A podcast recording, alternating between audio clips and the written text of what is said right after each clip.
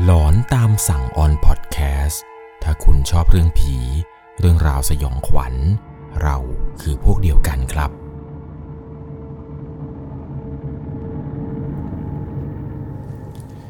สวัสดีครับทุกคนครับ ขอต้อนรับเข้าสู่ช่วงหลอนตามสั่งสำหรับเรื่องราวความสยองขวัญในวันนี้ที่ผมจะเล่าให้ฟังนี้นะครับ เป็นเรื่องราวความสยองขวัญที่เกิดขึ้นที่จังหวัดขอนแก่น ซึ่งอำเภอที่เกิดขึ้นนี้ครับก็อยู่ไม่ห่างไม่ไกลจากตัวเมืองเลย เป็นเรื่องราวความสยองขวัญของผู้ฟังทางบ้าน ที่ไปพบเจอมาตอนที่ขี่มอเตอร์ไซค์ไปส่งเพื่อนกลับบ้านครับ ซึ่งทางกลับบ้านของเพื่อนนี้ครับเรียกได้ว่าเป็นอะไรที่ค่อนข้างที่จะเปลี่ยวมากๆ ผมไม่รู้นะครับว่าเรื่องราวความสยองขวัญนนี้เนี่ยมันเกิดขึ้นมาได้อย่างไร อาจจะเป็นเพราะว่าจุดจุดๆนั้นเนี่ยมันอาจจะมีเรื่องราวที่มองไม่เห็นนั้น เกิดขึ้น หรืออาจจะมีเรื่องราวเกี่ยวกับการเสียชีวิตปริศนาของคนคนหนึ่ง และสุดท้ายเนี่ยเขาก็กลายเป็นวิญญาณที่เฮี้ยน และประจำอยู่จุดจุดนั้นนะครับเรียกได้ว่าเรื่องราวที่เกิดขึ้นนี้เนี่ยจะต้องใช้วิจารณญาณในการรับชมรับฟังกันให้ดีๆ โดยเรื่องราวในวันนี้ครับเป็นประสบการณ์ของผู้ฟังทางบ้านที่ส่งเข้ามา บอกว่าครั้งหนึ่งครับ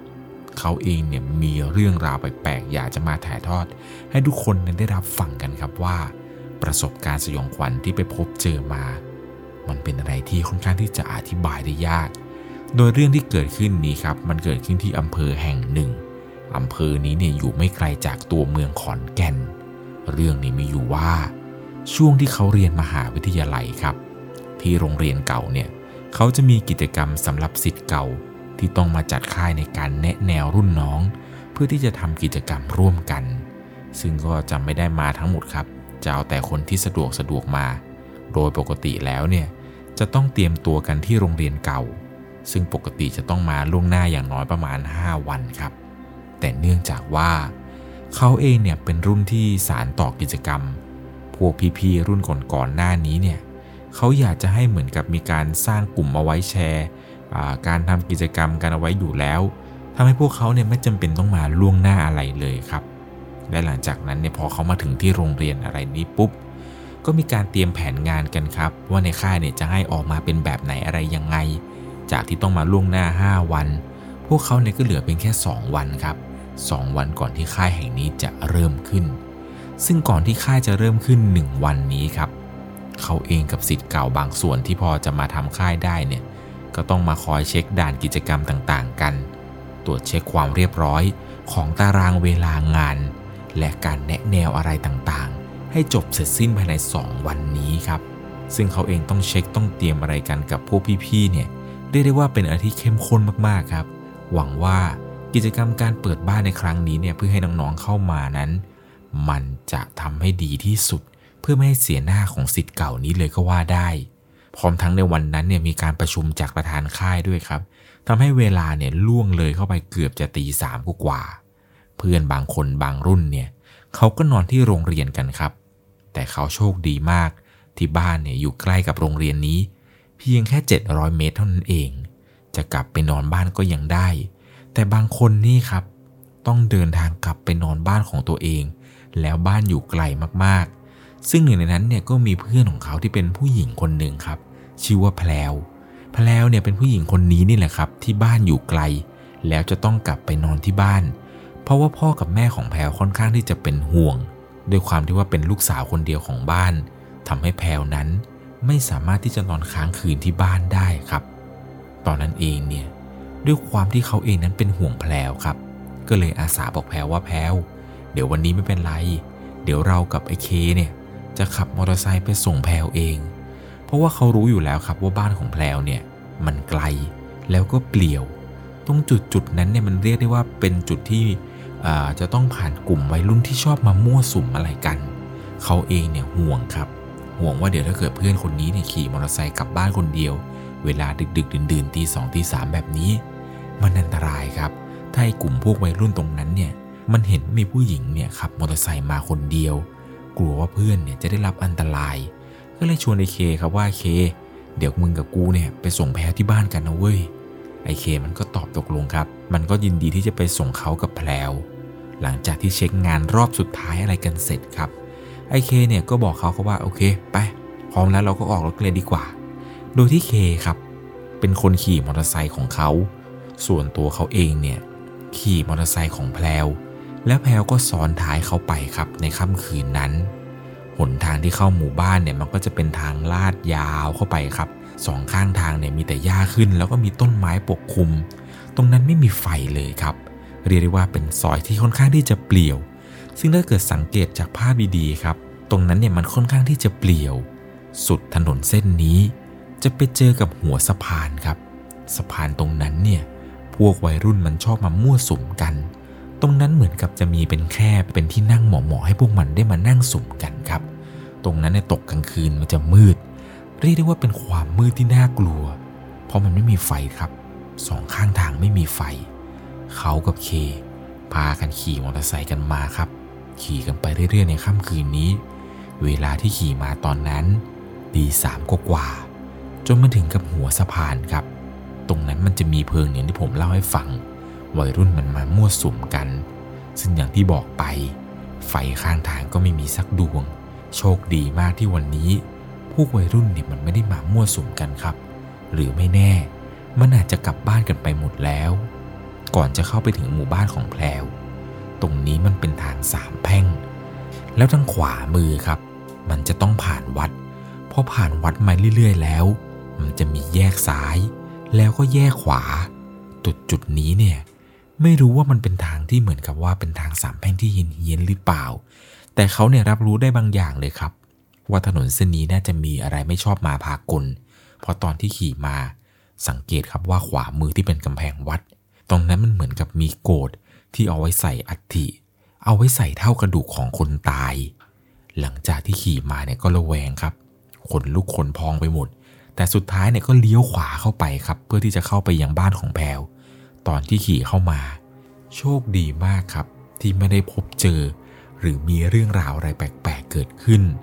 พอมาถึงที่บ้านแพลวครับ แม่แพลวเนี่ยก็ออกมาต้อนรับอย่างดี ขอบคุณเขาครับที่อุตส่าห์ขี่มอเตอร์ไซค์เนี่ยมาส่งแพลวถึงที่บ้าน ตอนนั้นเองเนี่ยพอจะขี่กลับ แม่ของแพลวก็ทักเขาครับว่า เออหนูหนูหนูอย่าพากันกลับทางเดิมเลยลูก อย่าไปขี่ผ่านหน้าวัดเลย อ้อมไปอีกฝั่งหนึ่งดีกว่า เชื่อแม่เถอะ ด้วยความที่ว่าตัวของเขาเองครับ กับเค เป็นคนที่ไม่ได้มีความรู้สึกกลัวผีอะไรอยู่แล้ว แต่ก็ไม่ได้ลบหลู่หรือไม่เชื่อนะครับ เขาเองเนี่ยเป็นคนที่มีความเชื่อด้วยซ้ำครับว่าผีเนี่ยมีอยู่จริง แต่ไม่ได้กลัวอะไรขนาดนั้น อีกอย่าง เขามากันสองคนครับมอเตอร์ไซค์หนึ่งคัน ยังไงก็อุ่นใจ แต่เพื่อความสบายใจของแม่ ก็ตอบปากรับคำไปก่อนครับว่าได้ครับแม่ได้ครับ เดี๋ยวพวกผมพากันขี่อ้อม แต่ไม่รู้ว่าทางอ้อมมันไปทางไหนนะครับ แม่ ผมไม่เคยไปทางนั้นเลย แม่ก็ได้แนะนำครับว่า อ๋อ ทางอ้อมนะลูกก็ขับเลยบ้านแม่ไป ตรงนั้นจะมีสามแยกลูกก็เลี้ยวซ้ายอ้อมขับตามทางไปเรื่อยๆ เดี๋ยวก็จะถึงถนนใหญ่ มันไกลหน่อย แต่เชื่อแม่เถอะว่ามันปลอดภัย เขาเองเนี่ยก็ด้วยความที่ว่าบอกแม่ครับว่า เอ้าได้ได้ครับได้ครับ เดี๋ยวผมอ้อมไปก็ได้ แต่พอหลังจากที่พ้นบ้านแพรวออกมาครับ เขาเองเนี่ยเป็นคนบอกให้เคว่าเคว่ากลับทางเดิมดีกว่า ล้กว่าเยอะ อย่าอ้อมเลย จริง ๆ กูเคยไป มันไกล เคก็บอกเออเออกลับทางเดิมมันแหละ ตอนเรามาก็ไม่เห็นมีอะไรนี่หว่า เขาเองก็ยูเทิร์นรถกลับมาครับ แล้วก็ผ่านบ้านแม่ไป ตอนผ่านบ้านแม่ของแพรเนี่ยก็ชะเง้อไปดูครับว่าแม่ออกมามองไหม แต่ปรากฏว่าตอนนี้เนี่ยแม่กลับเข้าไปในบ้านไม่ได้สนใจหน้าบ้านอะไรครับ เขาเองก็ขี่ผ่านไป ขับผ่านมาเนี่ย ตอนขากลับนี้มันไม่มีหมาหอน หรือไม่มีอะไรที่แสดงถึงว่าจะเป็นเหตุการณ์แพทเทิร์นของหนังผีเลยนะครับ ที่ว่าหมาจะหอนก่อนเจอผี ไม่มีครับ ขับมาเนี่ยขับมาด้วยความมืดแล้วก็ความเงียบสงัด ก็ขี่มาเรื่อยๆครับ ตอนนั้นขี่มาเนี่ยก็ไม่ได้รีบร้อนขี่อะไรมากมาย เพราะว่ามันมืด กลัวว่าเดี๋ยวจะแหกโค้งตกข้างทางกันไปซะก่อน พอขี่มาเรื่อยๆครับจนถึงตำแหน่งที่เป็นทางสามแพร่ง ที่พวกเขาเพิ่งจะเลี้ยวเข้ามาในตอนต้น คราวนี้ครับ ตรงที่เป็นโกดเก็บอัฐิของพวกเขาเนี่ยคราวนี้ย้ายมาอยู่ฝั่งซ้ายมือแล้วนะครับ เขาเนี่ยเพิ่งจะเลี้ยวออกมาจากซอยนั้น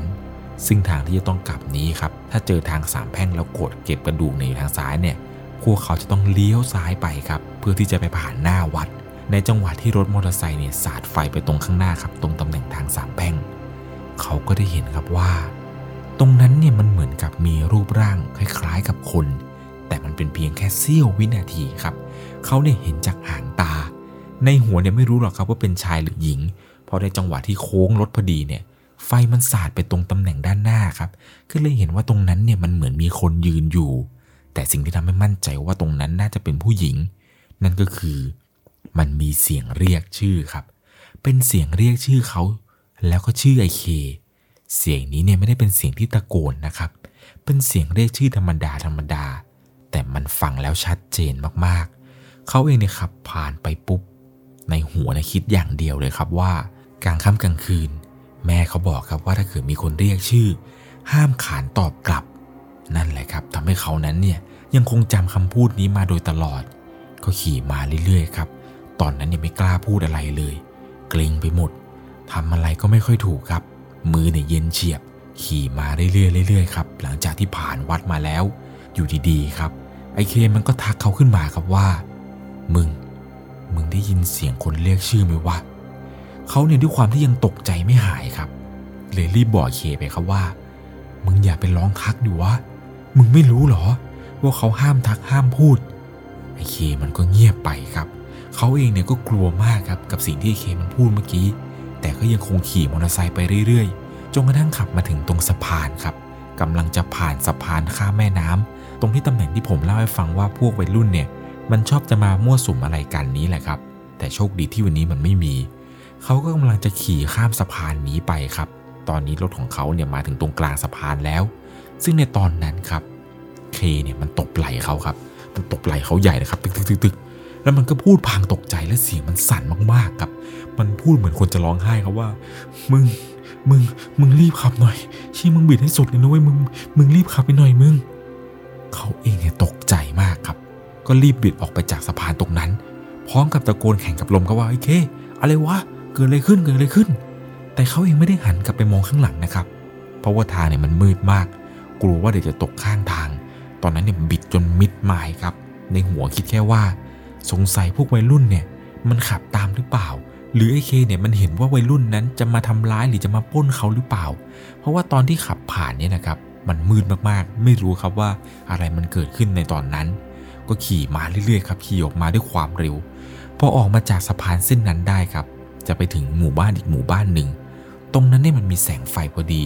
แล้วมันก็มีบ้านคนครับทำให้เขานั้นโล่งใจอีกครั้งหนึ่ง ก็เลยชะลอความเร็วลง หันไปถามไอ้เคครับว่าไอเค อะไรวะ มึงเจออะไรทำไมต้องให้กูรีบบิดเร็วขนาดนั้น มันไม่พูดอะไรครับ แต่เขาเองยังคงได้ยินเสียงไอเคเนี่ยสะอึกสะอื้นเหมือนเคเพิ่งจะร้องไห้มาหมาดๆ มันพูดตอบกลับเข้ามาด้วยเสียงสั้นๆครับว่า ถึงถึงบ้านเดี๋ยว กูเล่าให้ฟัง ตอนนั้นเนี่ยเขามั่นใจครับว่า สิ่งที่เคพูด น่าจะไม่ใช่แก๊งวัยรุ่นไล่เขามาแน่นอนพอไปถึงที่หน้าบ้านของมันครับ มันรีบลงรถโดยทันที ไม่พูดไม่จา แล้วก็รีบวิ่งเข้าบ้านครับ เขาเองเนี่ยงงมาก งงกับสิ่งที่มันทำครับ ปกติมันจะต้องล่ำลามันต้องพูดคุยอะไรกับเขาก่อน แต่หลังจากที่มาถึงหน้าบ้าน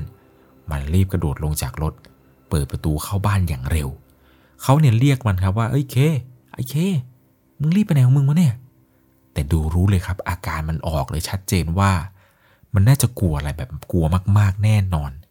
ซึ่งในตอนนั้นครับ เขาเองก็รู้สึกกล้าๆกลัวๆนิดๆครับ คิดว่าจะเป็นนอนเป็นเพื่อนมันดีไหม แต่ก็คิดไปคิดมาครับ เพื่อนมันไม่ได้ชวน อีกอย่างหนึ่งเนี่ย มันรีบวิ่งเข้าบ้านขนาดนั้น มันน่าจะกลัวอะไรจริง ๆ ก็เลยขี่มอเตอร์ไซค์ออกจากบ้านเคครับ เพื่อที่จะกลับไปนอนที่บ้านของตัวเอง ซึ่งหลังจากในคืนนั้นครับที่กลับมานอนที่บ้าน เขาเองก็นอนหลับสบายครับ นอนหลับปกติดีไม่ได้พบเจอ หรือไม่ได้เห็นดวงวิญญาณอะไรที่ตามกลับมาบ้านแต่อย่างใด เรียกได้ว่าไม่มีอะไรเกิดขึ้นเลยนะครับ ในค่ำคืนนั้น เพราะในตอนเช้าครับ เขาเองจะต้องตื่นไปโรงเรียน เพื่อที่จะเตรียมกิจกรรมกันต่อ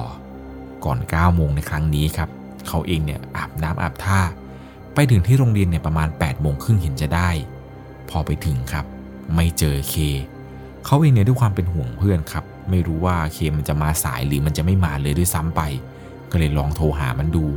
แต่โทรไปมันก็ไม่รับครับ ดูแล้วเนี่ยเริ่มจะเป็นห่วงแล้วแหละ เลยบอกเพื่อนในกลุ่มครับว่ามึง เดี๋ยววันนี้เดี๋ยวเดี๋ยวกูมานะเดี๋ยวกูขอไปดูมันหน่อยว่ามันเป็นอะไรหรือเปล่า เมื่อคืนกูพากันขี่รถไปส่งแพลวไม่รู้ว่าเมื่อคืนมันเจออะไร ในระหว่างที่กำลังขี่รถไปหาเคที่บ้านนี้ครับ มันก็ทำให้เขานั้นนึกถึงเรื่องเมื่อคืนครับ ว่าตอนที่ขี่มาเนี่ยเคมันเจออะไรหรือเปล่าว่าทำไมมันเป็นอะไรมันถึงแบบหายไปแบบนี้ ก็ขี่ไปได้ไม่นานก็ถึงที่บ้านมันครับเขาเองก็เดินไปเคาะประตูบ้านมัน แล้วก็ร้องเรียกชื่อมันครับไอ้เค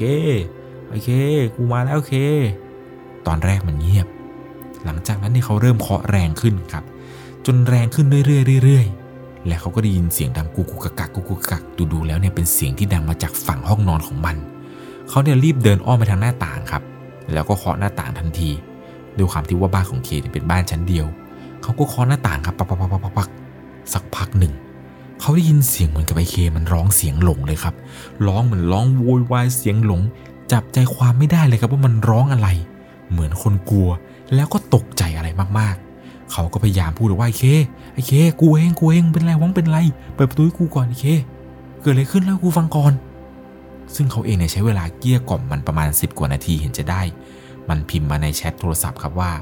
มึงเดินไปหน้าบ้านนะ กูอยากยืนยันให้มั่นใจ มึงขอประตูหน้าบ้านห้าครั้ง แล้วเรียกฉายากูนะ เขาเองก็ทำตามที่มันบอกครับว่าให้เดินไปที่หน้าบ้าน ก็เดินไปครับ แล้วก็ไปเคาะประตูห้าครั้งครับ ปอกปอกปอกปอกปอก หลังจากนั้นเนี่ยก็เรียกฉายามัน ซึ่งฉายามันเนี่ยผมขอสงวนชื่อนะครับ เขาบอกว่าฉายาของไอเคเนี่ยมันเป็นคำหยาบ แต่ว่าผมจะขอออสมมุติละกันว่าฉายาเคเรียกว่าปิกาจูน้อย เขาก็เรียกเลยครับว่าปิกาจูน้อย หลังจากนั้นครับไอเคมันก็เดินมาเปิดประตูให้ สภาพมันดูแย่มาก มันเดินมาเนี่ยมันคุมผ้ามาเลยครับ ตัวสั่น แล้วหลังจากนั้นเนี่ยพอเปิดประตูปุ๊บ มันดึงแขนเขาเข้าไปในบ้านครับ เขาเองก็ถามเคว่าเค มึงเป็นอะไรวะไม่สบายเหรอ หรือมึงหลอนเรื่องเมื่อคืน ซึ่งพอพูดจบเท่านั้นแหละครับ ขามันอ่อนมันซุดลงต่อหน้าเขาเลย กลายเป็นว่าเขาเองนั้นต้องมาดูแลมันครับ เอาน้ำเอาท่ามาให้มันกิน บอกมันใจเย็นๆครับ ค่อยๆเล่าให้ฟังว่าเกิดอะไรขึ้น มันก็ได้เล่าให้ฟังครับว่าเมื่อคืนเนี่ย ตอนที่นั่งซ้อนท้ายตรงที่ผ่านสะพานไปแล้ว มันหันหลังไปดูครับ เพราะว่ามันได้ยินเสียงเหมือนกับเป็นเสียงคนวิ่งตาม ทีแรกครับมันคิดว่าเป็นพวกวัยรุ่นครับ วิ่งไล่ แต่ปรากฏว่าตอนที่มันหันไป สิ่งที่เห็นคือ มันมีผู้หญิงคนหนึ่งวิ่งไล่ แล้วก็เรียกชื่อเขากับไอเคครับ ซึ่งในระหว่างทางที่ผู้หญิงคนนี้วิ่งตามรถมา ยังคงร้องเรียกชื่อทั้งสองคนนี้มาโดยตลอด มันพอเห็นเช่นนั้นว่าเป็นผู้หญิงวิ่งตามรถ มันก็หลับตาปีครับ แล้วก็ตีไหล่เขาบอกให้เขานั้นเร่งรถเร็วๆเร็วๆเร็วๆ พอมาถึงที่หน้าบ้านของมันเนี่ยครับสาเหตุที่มันรีบวิ่งเข้าบ้านเพราะว่ามันกลัว หลังจากนั้น 5 นาที ที่เขานั้นขี่ออกไป มันบอกว่ามันได้ยินเสียงเคาะประตูครับ ทีแรกมันคิดว่าเขาเองเนี่ยจะมานอนด้วย แต่พอมันเปิดประตูไป มันไม่เห็นใคร มันเลยเดินออกมาหน้าบ้านครับ แล้วก็จะเงื้อมองไปดูตรงถนนปรากฏว่ามันเห็นผู้หญิงคนนั้นครับ ค่อยๆกำลังวิ่งมาจากมุมมืดของถนน วิ่งวิ่งวิ่งมาวิ่งมาแล้วก็มาหยุดตรงหน้าบ้าน มันเนี่ยรีบวิ่งกลับไปในบ้านครับ แล้วก็ปิดประตูบ้าน หลังจากนั้นมันคุมโปงที่ห้องมันทั้งคืน แล้วมันก็ได้ยินเสียงคนเคาะประตูเคาะหน้าต่างห้องมันในรอบบ้านเลยครับ พร้อมกับเสียงของผู้หญิงคนนั้นครับ พูดว่า มึงได้ยินกูใช่ไหม มึงเห็นกูใช่ไหม มึงได้ยินกูใช่ไหม มึงเห็นกูใช่ไหม เสียงนี้เนี่ยพูดซ้ำไปซ้ำมา ซ้ำแบบนี้ดังทั้งคืนครับ ตอนนั้นเนี่ยเคมันสติแตก สวดมนต์ผิดๆถูกๆจนมันเนี่ยเผลอหลับไปหรือว่าสลบไปตอนไหนก็ไม่รู้ครับ มารู้ตัวอีกทีหนึ่งก็คือเขาเนี่ยมาเคาะประตูบ้าน แล้วก็มาเคาะกระจกห้องมันซะแล้ว เรียกได้ว่าเป็นประสบการณ์ที่เขานั้นเนี่ยพาเพื่อนไปเจอผีครั้งแรกในชีวิตเลยแหละครับ ตัวเขาเองเนี่ยไม่ได้พบเจออะไร แต่ไอเคคนนี้เนี่ยแหละครับ เจอชนิดเรียกได้ว่ามันไม่กล้าไปส่งแพลวที่บ้านอีกเลยครับ ในค่ำคืนนี้เนี่ยเป็นคืนสุดท้ายแล้วครับ ที่จะต้องไปส่งแพลวเคเนี่ยมันขออาสาครับว่ามันจะไม่ไปแล้ว มันอาสาที่จะไม่ไปครับ ไม่ใช่ว่าสาจะไปนะ แต่มันอาสาที่จะไม่ไปแล้วครับ มันบอกเขาว่าให้เขาเนี่ยไปส่งแพลคนเดียว แต่โชคดีมากครับวันนี้เนี่ยที่พ่อของแพลเนี่ยมารับครับ เขาเองเนี่ยก็ไม่ต้องไปส่งแพลที่บ้าน เรียกได้ว่าก็ถือว่าเป็นอะไรที่โชคดีมากครับเพราะไม่รู้ว่าถ้าเกิดไปส่งแพลในครั้งนี้ เรื่องราวที่เคเล่าให้ฟังเนี่ยไม่รู้ว่าจะเจอเองด้วยหรือเปล่า หลังจากนั้นเนี่ยครับเรื่องราวที่เกิดขึ้นนี้ แม่ของเคเนี่ยรีบพาเคไปทำบุญ 9 วัดเลยแหละครับ พอไปทำบุญอะไรครบแล้วเนี่ยก็ไม่ได้พบเจอผู้หญิงคนนั้นอีกเลย เขาเองเนี่ยบอกว่าตอนพิมพ์เรื่องราวเรื่องนี้มาให้ผมเนี่ยครับนึกภาพตอนนั้นเนี่ยยังขนลุกอยู่เลย บรรยากาศตอนไปส่งแพลวที่บ้านเนี่ยมันน่ากลัวมากๆ เรียกได้ว่าเป็นประสบการณ์ที่เขานั้นเนี่ยจำฝังใจและอยากจะมาเล่าให้กับเพื่อนๆได้รับฟังกันเลยแหละครับใครมีประสบการณ์หลอนๆหรือเรื่องราวอะไรแปลกๆที่เกิดขึ้นอีกเนี่ย คุณสามารถส่งเรื่องราวของคุณมาได้ที่ Facebook Fanpage 1LC เลยนะครับ ผมยังรออ่านเรื่องราวของทุกคนอยู่สำหรับในค่ำคืนนี้ก่อนจากกันไป ถ้าคุณชอบเรื่องผี เรื่องราวสยองขวัญ เราคือพวกเดียวกันครับ ใครที่ต้องขับรถไปส่งเพื่อนในตอนกลางคืน ก็ขอให้คุณโชคดีละครับ ถ้าได้ยินเสียงใครเรียก อย่าตอบกลับ หรืออย่าขานรับชื่อตัวเองโดยเด็ดขาด สวัสดีครับ